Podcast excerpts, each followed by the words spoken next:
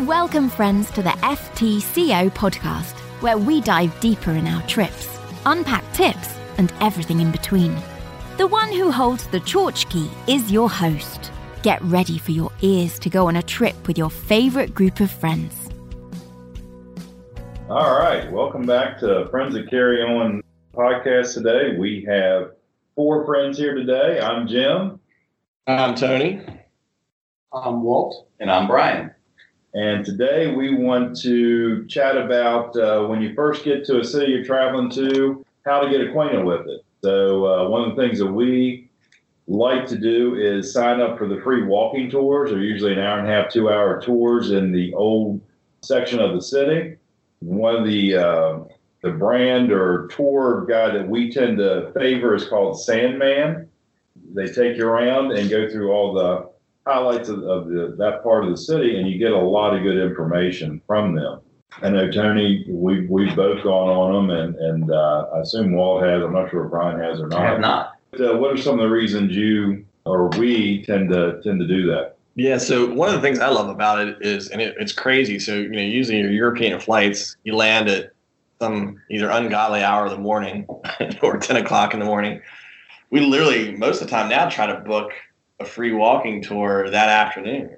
One, you're trying to acclimate to your time, right? So you want to get kind of on the European time. And the best way, too, is, stay up late as much as you can and having something to do. So the walking tour is great for that. The best thing, too, about it, though, is they give you, the ins and outs of where you're at. Not only do you get to see a lot of the sites that are around and get familiar with it, but you actually get acclimated with the city. Since we love to stay in Airbnbs, we're usually staying in the heart of the cities. So we kind of get familiarity with where we're staying, where everything's at. So it makes getting around, the next few days that you're there so much easier. And I find them just phenomenal. I don't think we've been on a bad one. So do you book those prior to getting to the city? Most of the time we do. You can, yeah. But because the nature of them being free, other than filling up, you can usually show up and go. Yeah. You can, they don't cost anything. Sometimes there's registration, some of the busier ones, but sometimes they'll have several going on at the same time. When you get, it's usually at like a center spot, like a square or something. Sandman, they're red, so they have like a red umbrella, so you can find them real easily. And they'll have English-speaking ones. They'll have, depending on what the country, French or Spanish or whatever it is. But you find your tour, and like I said, it depends. Like I'm going on one Monday to Zurich, and it was just show up. But I know the ones in Barcelona, it recommended registering ahead of time. So it just depends. Probably the day of the week matters. It's busier probably on weekends. Yeah.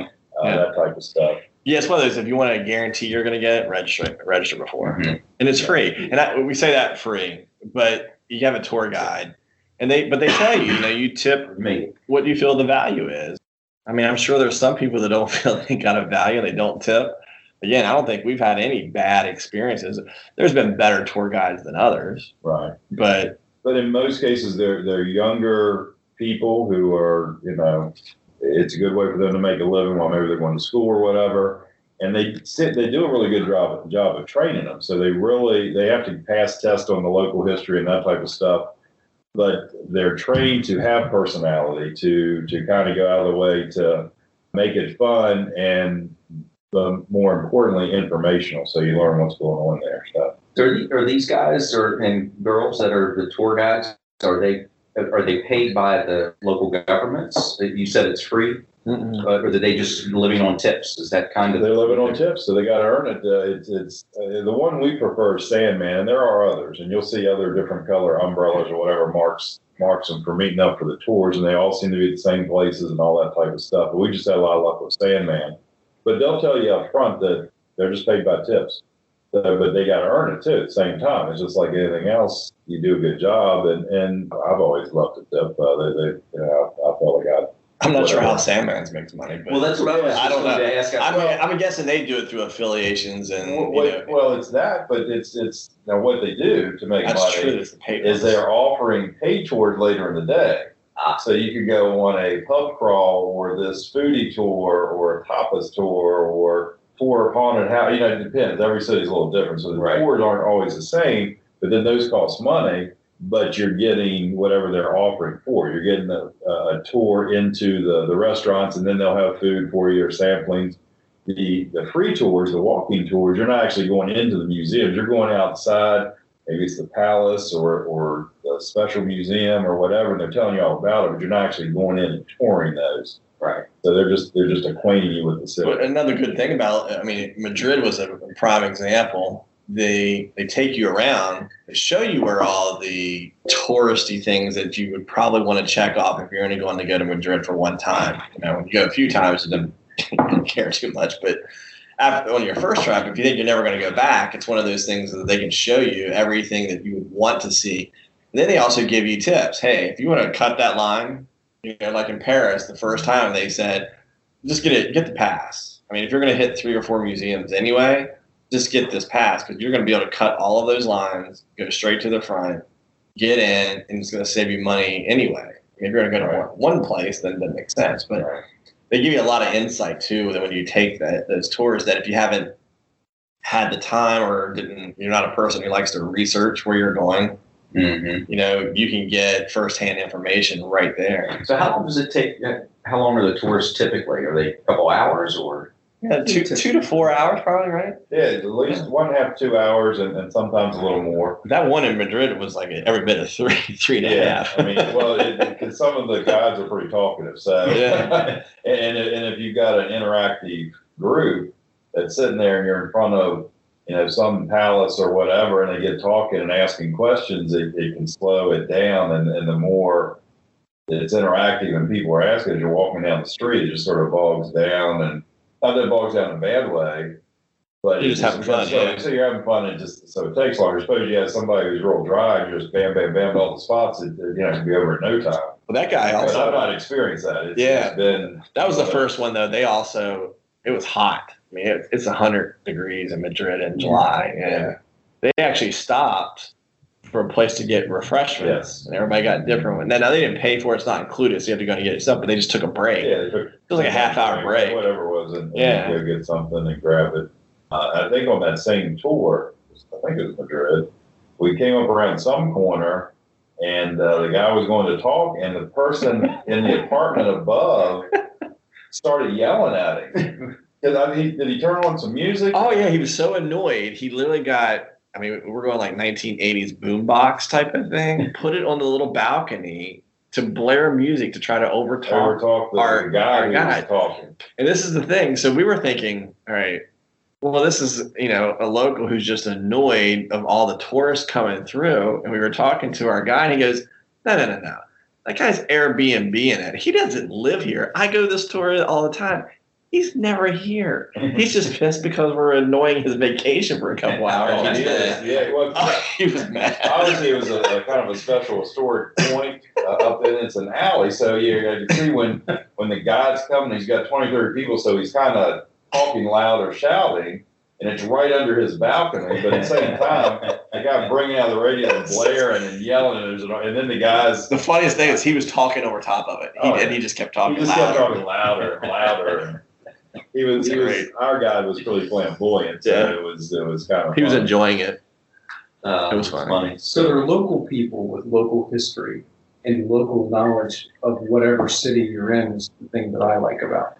Yeah, you know, and two, it's been unique in that I've had both experiences, like somebody who was born, raised, who gives the tour, but then I've also had a situation where we had a guy who wasn't American, he was Canadian, who had relocated, but he's been there for 20 years. Oh. You know, and is very familiar with the city. So it was kind of getting a little bit different flair right on the city, but he knew everything about it. He'd been on so many tours himself, and then now he's very acclimated to the city, but he's also, you know, from North America. It was, you know, so it's just a different feel for him. So you get different people all the time. And I've met some that are, and I don't know specifically their nationality, they could speak English, but they were students who had traveled to one city or another, and then they decide they're there for the summer. So they're doing this. This is their job for the summer. But then they've done these same things in other cities. Might have been in Lisbon, and for last summer they were in Lisbon doing it, and now they're in Madrid or wherever. So they kind of bounce around, but when they get there, they get trained. They really learn the Because they know it's about tips, so you're not giving good information. How to do it already. Yeah. So it's pretty neat. And with Sandman's in most of the major cities, they're even in New York and in some here in the States. Oh, they've expanded everywhere. They've had so much success. They're in so many European cities, but they're now in the U.S. too. Yeah, yes. I think that they started in Europe. I would imagine that's where we got them. So are they there 7 days a week? You should look at their schedule. You look at the schedule. It's posted. It's not always because it depends on the location. If you get into Venice in the middle of the summer, they're every day. Yeah, right. They're multiple times a day because there's 50,000 people there. Right, and I'll be honest, I don't remember when we at Madrid ones what their schedule was, but having looked up for Zurich next week, since I'm going to be by myself and never been there, I wanted to do one of these tours. And I'm going to be there on a Monday, and they had it, 11 o'clock, just like they do every other day of the week. So they're in Zurich, anyhow, they're running every day of the week. Yeah. And so that's this time of year. It's March. So describe to me how that works. So they might take 30 people in a group. Do they corral you in a roped-in area, and it's like, okay, I'm at 30 people, and here we go?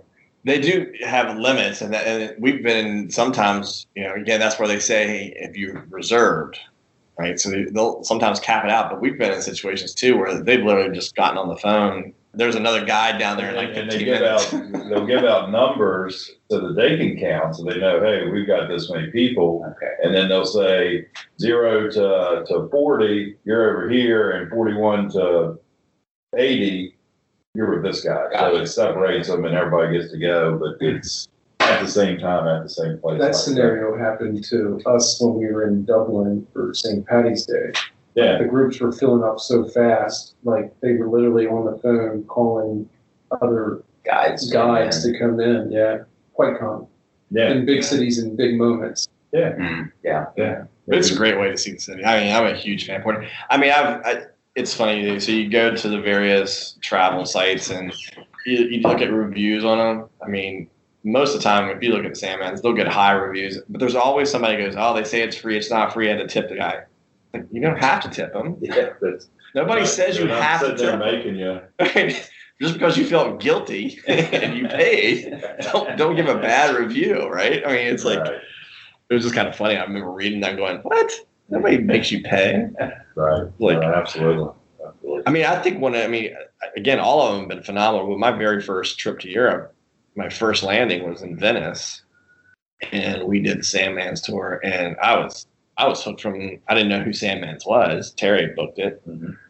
But it was phenomenal. I mean, it was just absolutely phenomenal. And then that ended up turning into, we went back to the same guy again to do the tapas or the pincho tour, which was phenomenal, just absolutely phenomenal. So do you find if you go back to the same city a second time, feel like doing the Sandman tour again? I have, and it's been worth it each time. I know Barcelona, I've been a couple times. The first time with Tony and Terry and Jim Reed and all them.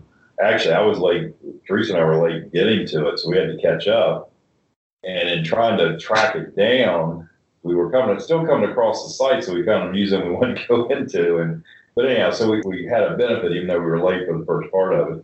But the next time we came back, we did it again just because you reacclimate. It was a couple of years. And the thing is that the guides still give you little tidbits, little places to go or whatever. And the second time I came back was with Ribble and his son and then my daughter Lauren. And we were staying in the Gothic part, which is right where everything was. And we had a female who was given, she gave us a couple of restaurants to go to, but she was also staying in a similar area. And we're just like, where do the locals go to hang out for nightlife and all this? And she said, you need to go to St. Marie's. And she sort of told us where it was.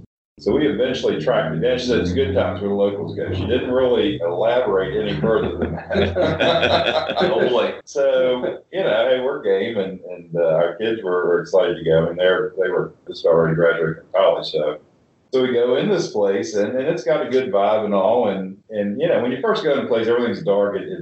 You don't really pick up on some of the stuff that maybe you should be picking up on. Oh, boy. And then as we sort of settle in, move to the back of the bar, we're noticing the wallpaper is all this 1950s various versions of Mary in the biblical sense and the baby Madonna and all this and that kind of stuff all over. And it's like, well, that's kind of weird. And then we realized they had karaoke that night. But some of it was displayed in not the most appropriate way for Mary and the baby and the Madonna and all that type of stuff.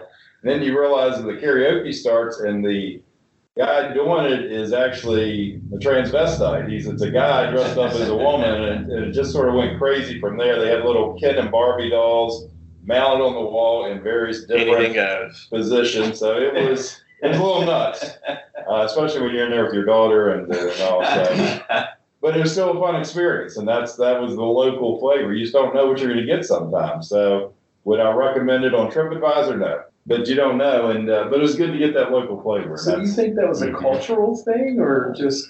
I don't know that it was different. It was certainly different. I don't know where you go to find that in the States.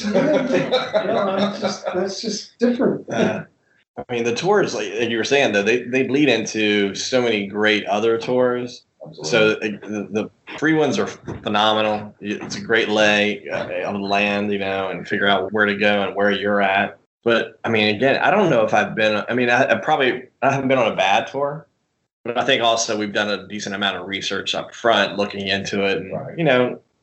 TripAdvisor does a great job as far as the people using it and making their recommendations. You got to take some of them with a grain of salt, but at least gives you a good feel for it. But those tours have been phenomenal for us. Well, even like that, like we've done the research, so we know we want to go to the markets. Like in Madrid, it's the market. Anyhow, it's a real good open market. San Miguel, yeah. That they have obviously fresh fruits and vegetables and meats, but you can also get little tapas and drinks, and it was just a great social area.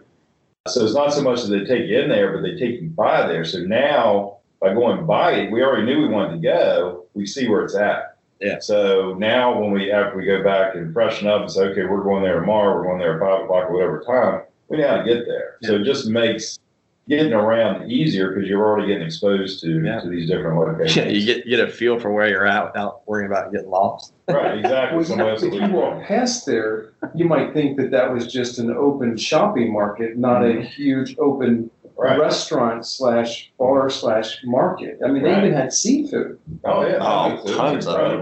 Yeah, so we wouldn't have known that had we not done that. That was a great... Yeah, great time, wasn't it? You wouldn't know that by walking by. No, I would have thought it was like a shopping market, being from America. The locals just go there and get their fruit and vegetables and meat, which they can, and they do. But there's more to it. Yeah. So it makes it pretty unique. The other cool thing that we noticed is it's a great way to just, again, meet people. Oh, yeah. All of us love to travel, and part of the reason we travel is to meet people. So this is one of those situations where you run across a whole ton of people from different walks of life, different locations, and there's been times where we've hung out with people after the tour. Mm-hmm. Absolutely. I mean, or you run into them at a restaurant that was recommended. You just end up in the same place. Hey, we know you, and then you have a couple drinks, and that's happened more than once. Oh, yeah, it happens frequently. We're just good people. Well, so with that being said, so Jim, you've done several. I mean, I know there's a lot of them, but do you have one of them that really kind of sticks out that you really enjoyed, or that meant something or did more for you than the other ones? Well, I think they've all been good. Like we did Dublin a couple of years ago. I didn't do that one. And that was good. It was cold and it was windy. Yeah, it's Dublin. But it was Dublin and around St. Paddy's Day. So there's a lot of good information. We went by some of the none of them are bad. That's just it. It's hard to pick one good one. The Barcelona one stands out just because of some of the recommendations we got from the tour guide and places to go afterwards. And then meeting some people that we met because they do offer food tours and pub tours afterwards. So I know both in Barcelona and Madrid, we did those, and then you get hanging out with these people. Now, we paid for those, but you get some good food, a couple drinks, and you meet some interesting folks there. So, and we did it in Prague, and we've done it all over the place, and it's all been good. So, yeah, I would say you're getting off the free one tours, but food tours, that Prague one was hands down, I think, one of the best ones. That was an incredible tour. That was absolutely huge. I mean, those guys, they were phenomenal. Absolutely phenomenal. Yeah, I mean, we went to, 7 or 8 different places, ate incredible food, walked the city, so we got to see the city again in places that the. Oh, we got on the trolley. I mean, we were all over. We were all over. I was more impressed by the guy who could just he walked backwards the entire time, talking to us. What do you guys think? I was like, what? But I would have tripped and knocked over 30 people.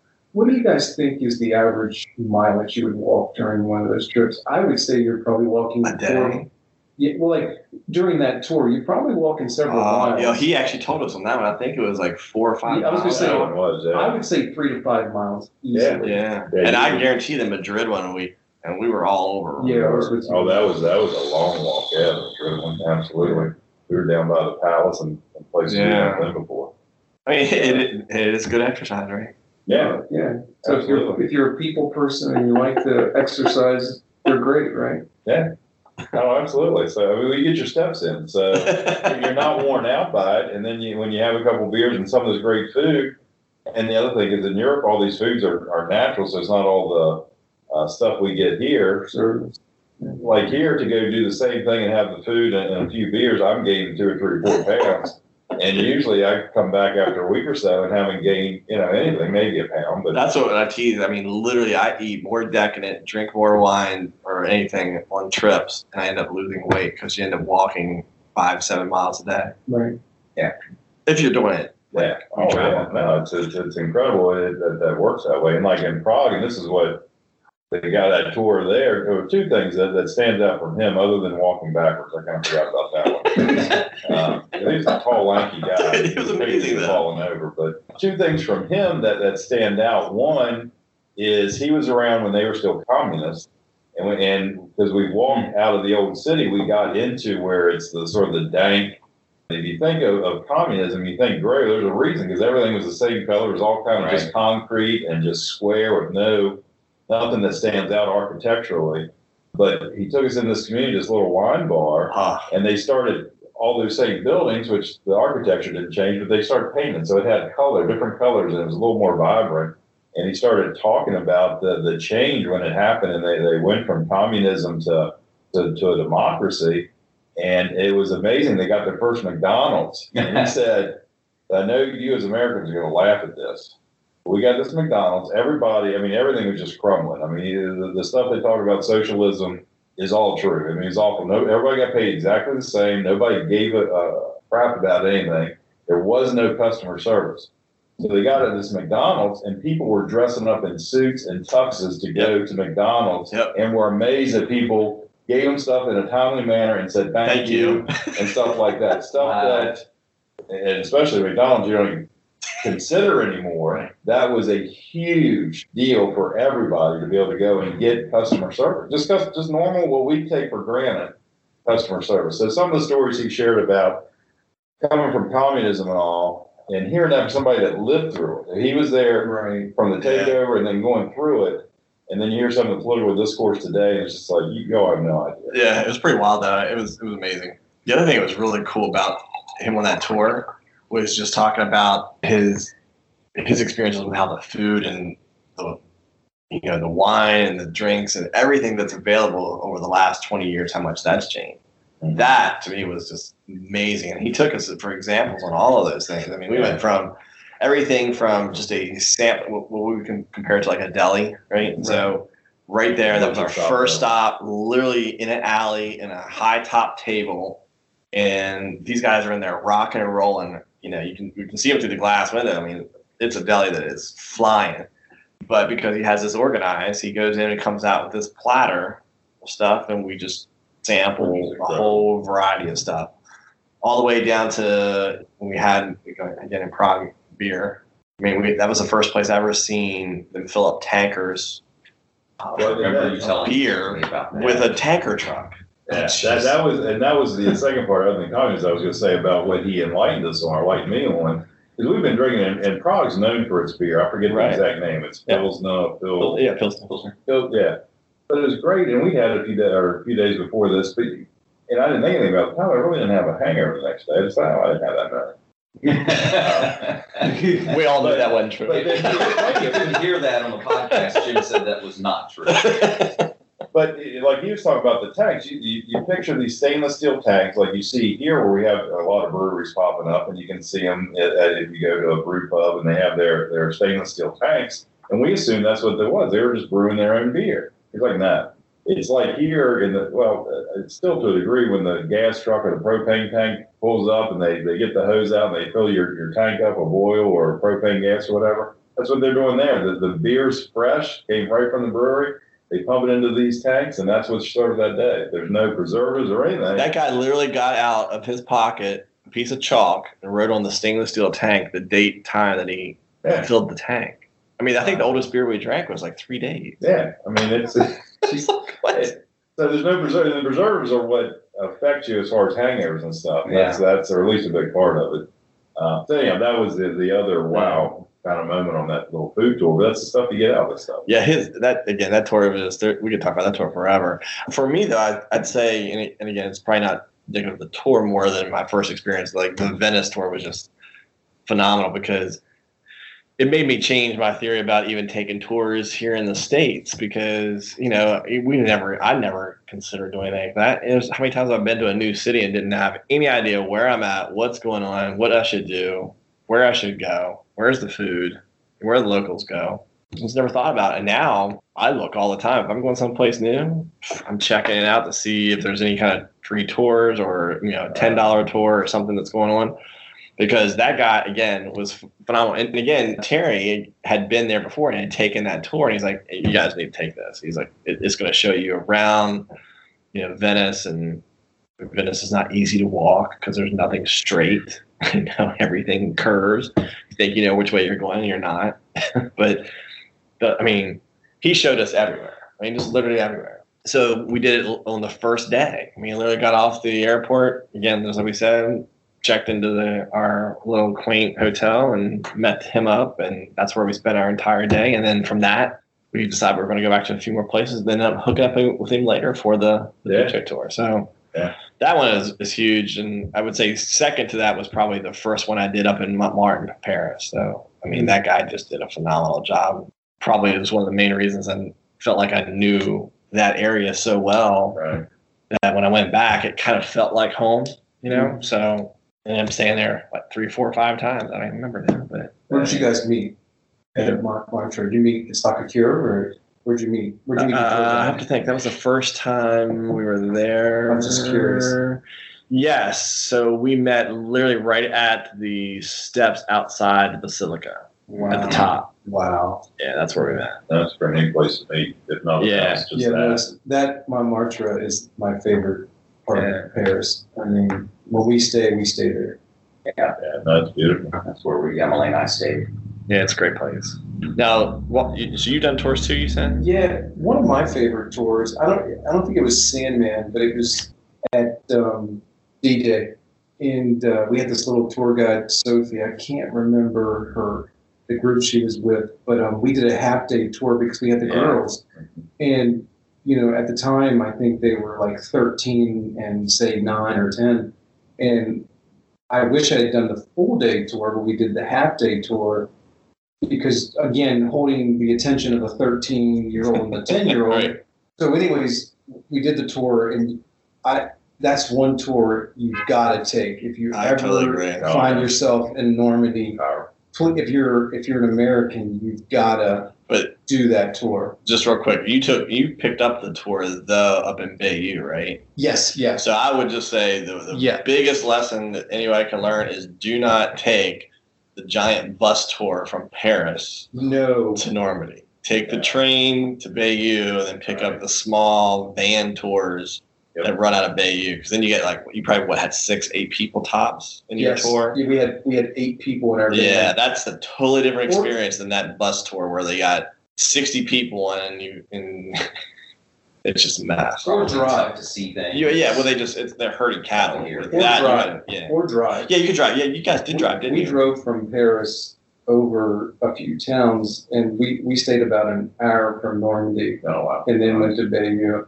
And we were near Monet's garden. I can't remember the place. It was beautiful. We stayed at a chateau that was built in like 1092 or something by monks. Yeah.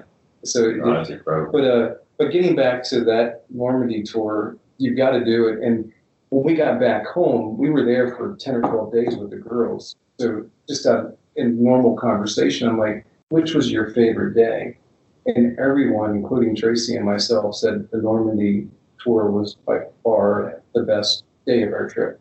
And we went to, Lenoir Valley, so, and seen some pretty amazing. I do have a pretty cool story there, but I don't know if I've told you guys that or not, but Eric's not here. Oh, so I've done it three times now. So the first time was all planned out, and we're catching the train from Paris, and I got lost. Literally got lost at the train station. Because we're going through the metros, and it's Gare du Nord, and so where the train, and it's early in the morning, so not everything's opening. So where I knew to get, from the metro to the train station was closed. So you had to walk outside and then go around the block. Well, I didn't know that. Right. By the time we figured it out, we missed the train. So of course we missed our tour.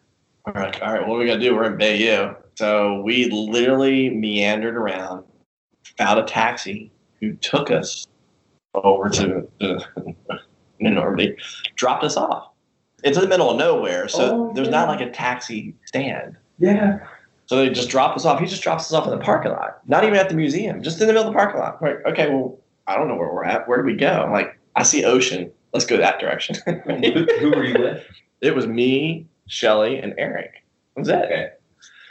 So we're where the tours usually go. We're complete because they end up down at the museum. We're further, we're further, I guess, east from the museum. So it's middle of nowhere. We walk down. There's not a soul, and I mean not a person.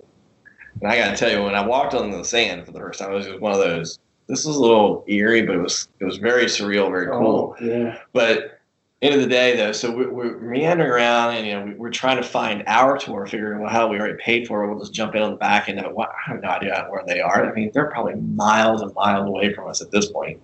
So we end up back at the museum, and we're wandering around, and we're like, how are we going to get back to the train station? There's not cabs out here. Like, I don't know. All right. And it's always closing time. The museum closes at 5:00. It's like 4:45, I'm like, uh-oh. And there's nothing. There's nothing. You're not even close to anything. Nothing. And where the museum is, you're not even close to hotels. I mean, you're miles away from.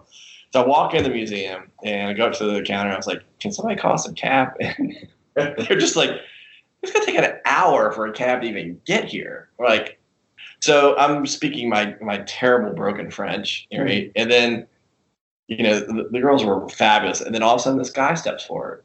And he's an Englishman who's been living in Bayeux, married a girl from Bayeux, has been living there for 15 years, and he does the tour. He's like, well, how many of you? I'm like, well, there's just 3 of us. He's like, you got bags? I'm like, nah, just my camera bag. He goes, I live on the other side of Bayeux. I'll take you. I'm like, seriously? Sure. He's like, just go out and sit on the the wall out there. I'll come by and pick you up. We're like, okay. So I come walking out. And here's Eric and Shelley, and they're like, did you get us a cab? I'm like, nah, not really. I'm like, what? I'm like, did you get us a ride? I'm like, yeah, I think. It's like, not sure. Don't know. I think so. Next thing you know, this guy pulls up on a golf cart. Yeah. I'm like, oh, that's going to be a long ride back to Bayeux. But then while we're sitting there, though, right before he pulls up, the girls that were in there were walking by, and they were like, Bienvenue, Tony. Hello. And she goes, you were there like 15 minutes. How did you? I was like, well, I think I looked desperate. I think so. They just felt bad for me. I was like, so. But yeah, he pulls up on the golf cart. We jump in it. And this is why I say you always do this kind of stuff because you just never know what happens.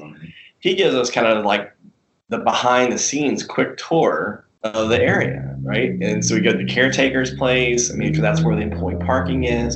So he kind of meanders around through the golf cart, just kind of shows us around. 3 of us jump in his little cart, and then he doesn't take the same road back to Bayeux that we took on the cab. He meanders.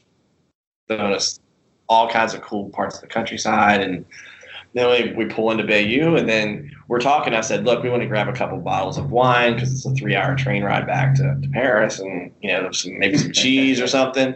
He's like, great place, go in there, mention my name. It's like, oh, okay. And we literally walked in, and mentioned his. He literally asks us how many we want. He picks up 3 bottles of wine, and then I even said, you have any cups? Like, sure. And he goes in the back and comes out with some cups, opens our bottles of wine because we didn't have bottle openers. Right. He opens them all, snaps a corks back in them. And then we just walk around the city for, you know, another 15 minutes and just meander back to the train station. So we didn't get our true tour. So I know Eric and Shelley still want to go back and do the tour, but it was a totally different type of tour. I wouldn't trade that story forever. Yeah. It was phenomenal. It was just a phenomenal. I mean, I was way sidetracked, but it was one of those things that to this day it was like one of the best experiences we've ever had. Yeah. It makes me think, you know, like, you know, growing up in history class, you always heard about how rude and arrogant the French are. I found that to be just the opposite. They're very friendly and helpful if you're friendly and helpful. Sure, yes. And the last time I was in France, I was with Sophie, my oldest daughter, and she speaks fluent French. And they were encouraging me to speak French. Yeah. With, you know, they were like, why doesn't your father speak French? And she just shook her head. Like, you don't want that. But they're very friendly, despite what you hear. Yeah, well, I think that's the case anywhere. I mean, even though our reputation is rude Americans, when we get there, people think that and like, well, you are really nice or whatever, and that's the case with most people. I mean, obviously there's exceptions, but that's human nature. It's not necessarily American, French, or Spanish or whatever. It's just there's going to be jerks out there, but most people are you know, majority are pretty nice and they are welcoming. And in most, and that's the other thing about Europe, English is taught to the majority of the people, so they can at least communicate with you to some degree if you have no. We highly encourage everybody to learn the normal thank yous, hi, some basics, and if you can learn more than that, even better. But they can typically communicate with you. So don't especially the major cities. Yeah, that's never an issue. Absolutely. Yeah, some of the unusual spots, a little less English. Yeah. Oh, yeah. No, that's for sure. Sometimes you get up there, you don't know what's coming. It's like, oh boy, what did we just order? And they start smiling. You're like, you get a little that's chuckle. Not a good smile. Yeah. A little chuckle, like, oh my, why is he chuckling? Yeah. Jim, you guys are going over to London, right? Mm-hmm. You're heading out Sunday. I know you can't speak how it's going to be, but one of the cool things that you guys are doing, which is kind of part of a tour, or it's an organized event, but it's, again, it's one of those things that you can't really do without is the exchanging of the keys on the London Bridge, which is pretty cool. Right. I'm looking forward to it. I don't know enough of the history to speak intelligently right now, and maybe Tony probably knows more than I do, but that is going to be an exciting tour. Yeah. I look forward to it. You have to sign up for that. Yeah, like 6 months in advance. Yeah, you can't just show up for that. Luckily, they may do like 15 or 20 people at night. Jim Reed signed up and reserved like 10 or 11 spots, which he's not filling them all, but there'll be 6 or 7 of us there. And it's going to be pretty neat. Awesome. Yeah, so they do that basically at midnight, I think. I believe. I don't know into that because I don't know the history. That's sure. I'm not educated enough. I just know I'm going and I'm excited about it. Yeah, that's pretty cool. And then, you know, we got our Greece trip planned too, and oh my God, you know, tour is for this. I mean, it's going to be phenomenal. I mean, some of the excursions that we have. So, I mean, I guess this is kind of an expansion of really of a walking tour, so to speak. But yeah, the kind of tours that you get to that are available out there now, things that you can kind of roll up into something that you would never be able to do yourself. It's just amazing. I mean, absolutely. I mean, we're doing a Catalan late afternoon, going into sunset, you know, that takes you along multiple beaches. I think you can snorkel, wine, food, and it basically anchors right off of Santorini. You get to look at the island while the sun sets. I mean, that's like pretty gross. I'm not sure, but I don't know anybody. Kind of cool. Yeah. Well, we're nice to me. Yeah. So, yeah, I mean, I guess at the end of the day, it's kind of the tours are. You know, people think that it's very obviously touristy and it's cheesy, but there's a lot of benefits, I think, to them. Oh yeah, well, just like when Walt and I went in Dublin, and there we knew we wanted to be in the Temple Bar area, which is sort of, especially for St. Paddy's Day, where it's happening. That's downtown and near the university and all there. But little things like I'm not big on, other than knowing U2, Irish rockers and that type of stuff. But we come around this one corner and they got this big guitar.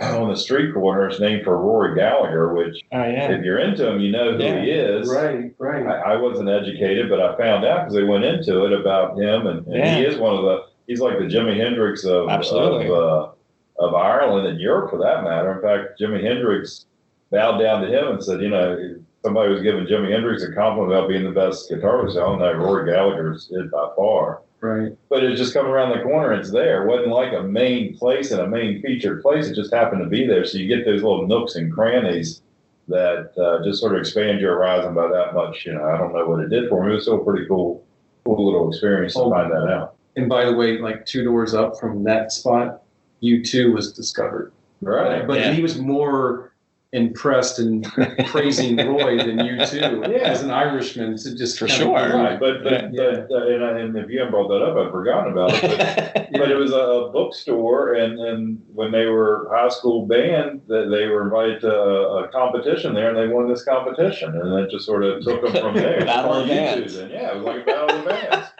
But then they came back and bought a section of that area. U2 does, and has a big bar there now. That's funny.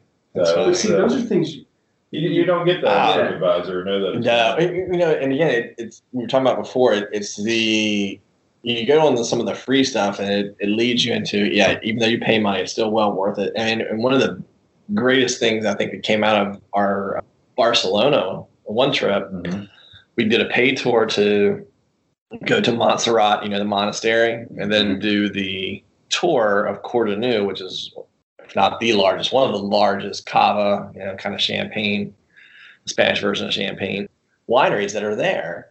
Well, our tour guide was phenomenal. He was just great. And then we're on our bus ride back, and that area of Spain is Catalonia, and I hadn't been there. So they're infamous for their tapas, right? Of course. And we'd already done multiple phenomenal tapas, but I wanted to do where's a great place to have a traditional Catalan meal, like a true meal, not like the tapas, but you're going to do a sit down. How would you do it? He goes, one of my best friends is the chef at United. Yeah, it's Kila. I had to go look it up. Kila. We couldn't find it for actually years. We knew where it was. We couldn't. It was one of the most incredible meals I've ever had. But so this is an experience again you wouldn't normally get. He took his business card and he literally wrote, and I can't read Spanish, but he wrote on it, he goes, hey, we'll just go in and give this to the chef. So we book our reservation, and of course it's Spain in June or July, and your first seating is 8:00. So we were a little nervous, so we get the first seating at 8:00 because there's six of us, and that's kind of a big table. So they put us all the way in the back right by the kitchen. We walk in. There's nobody there. It's empty. We're like, I'm not sure how much of a recommendation we got here, but hey, we're here. Why not, right? So we got back there, but literally in 15 minutes, half hour, place is completely packed. The difference being is we're in the back of the room. The table's turned over probably 2 or 3 times. We didn't leave until almost midnight. We were there for 4 hours. And what was cool, so they came out and they gave all these menus, and again, they kind of were speaking some broken English, which we could still understand each other. But finally, I was getting ready to give the card, and she looked and she saw it, and she goes, And I was like, I was told it. Hold on a second. Literally, she goes in the kitchen. Everything changed. 30 seconds later, we weren't looking off the menus anymore. Chef comes out, introduces himself, and he's like, well, what do you guys want to do? And it basically explains, look, we just want to have carte blanche. We don't want anything, whatever on the menu. We want you to treat us to a true Catalan food, kind of family style, whatever's easiest for you. We just want to enjoy and have something that you would do. He loved it. Came back, and I want to tell you, it just kept coming. Oh, yeah. And it was just giant family style servings of everything. And then one of the most impressive things is, we started off, we were drinking mixed drinks. We were drinking wine, we had pairings, we did all this stuff, and then we get to dessert. There's so many desserts. He's like, no need to decide. There were six of us. They had 7 desserts on the menu. Mm-hmm. He literally comes out with a platter of each for all of us. Small pieces. Incredible meal. Small pieces. But he didn't want us to have to pick, so he gave us a tasting of all of them. The meats, everything was just the most incredible. executive. It was. And we finished. It went on forever. You know, and I'm not going to call. Was this again? That was in Barcelona. Oh, but so goodness. you're not down where Jim stayed the last time in the Gothic quarter, which is right down by the beach. Right. You're more up into I don't know the area is now. I forget, but that's where we were supposed to be. Yeah. But oh my God, it was just. It's like I kept thinking, really. And then we got the bill. We were there for 3 or 4 hours. I don't know. Yeah, let's just say it was extremely reasonable. Yes. Yeah. For 3 couples, 6 people to have that kind of food just brought out and wine constantly coming back out. I mean, they were filling it up and bringing it back out. And then desserts. I mean, so we, like 7 courses. Oh yeah, we've said forever. Like I've never had a meal. So go back. Who was the person that wrote on the card? It was our tour guide. So again, tours. It was just the chef was one of his best friends. Yeah. And all you did was ask him. I asked him we want a true Catalan food. He goes, this is where you need to go. Here. And what was awesome, it was only about 3-4 blocks from our hotel. It's a huge city. I mean, he didn't know where we were staying. Yeah, it was awesome. I mean, oh, this is perfect. And to this day, it's funny. I'll tease them to the day they die. So there was 3 couples and then 4 other guys. Right? Yeah, but they weren't with us. Yeah, so I tease them to this day because they were like, "No, you couples go do your thing. We're gonna go do our thing." All right, sure. Because we could have, but for all of us, we came back and like, "You guys missed out. Yeah. I'm just here to tell you." They ended up some Albanian bar. Yeah, that's a good story, I'm sure. But yeah, I'm sure they had a good time. I promise you, your food was not anywhere near where ours was. That's awesome. That's great. So, I mean, for me, the thing is the tours are awesome, and they lead to so many other events that come out from those that I would highly recommend every chance you get. Absolutely. Any city we go to, especially if we haven't been there before, we're trying to do one of those tours, so highly recommend it. Yeah. And it sounds like one of the main things you might want to try to do is to interact with the tour guide personally and start asking some questions. Rather than just tagging along on the tour. Absolutely. Yep. Yeah, you get a rapport, and they're willing to share anyhow. You just have to pull it out. You don't really have to pull it out on, but you got to interact. If you're not interacting, asking questions, you're not going to get those tidbits. Yeah, absolutely. So, do you Google Sandman tours? Is that to the absolutely city? Yeah. To the city? Because I mean, I'm usually with you guys, so I never. If you go straight to the Sandman sites, they'll literally break down for you every place they are. They'll even give you the schedule of their free tours and the schedule of all their paid tours. Of the other paid tours. And Sandman, just for the listeners, it's sand and then an E before man. So it's like Sandy Man or Sand. SANDE MAN. Because you said something earlier. I'm even going to start doing that in the state. Yeah. Because they're starting to get here. I don't know if they're in every city. It's many cities there in Europe. They're in the big cities. I mean, I know they're in a couple cities in California. Yeah. I know New York City. In New York. I would even go. I would be curious to take the New York one. Yeah. As much as I've been to New York and know New York, I would just love to see what the tour would say. Cool. Yeah. Absolutely. If there isn't anything else, I think hopefully it gives us our listeners a good idea of our value that we see in walking tours and getting to lay of the land at the various cities you go to. So is there anything else to add? Yeah, I think that's it. Other than again, we encourage everybody to get out and travel. And then when you get there, check out some tours and get a lay of the land and have fun while you're there. Absolutely. That wraps up another podcast from Friends of Carry On. All right. Thanks, guys. See you next week. Be sure to join the Friends next week with another great podcast. And don't forget to subscribe if you haven't already. You can also find the Friends and other content on www.friendsthatcarryon.com. Or check us out on Twitter, Instagram, or Facebook by searching Friends That Carry On. Thanks again for joining us. And don't forget to carry on, friends.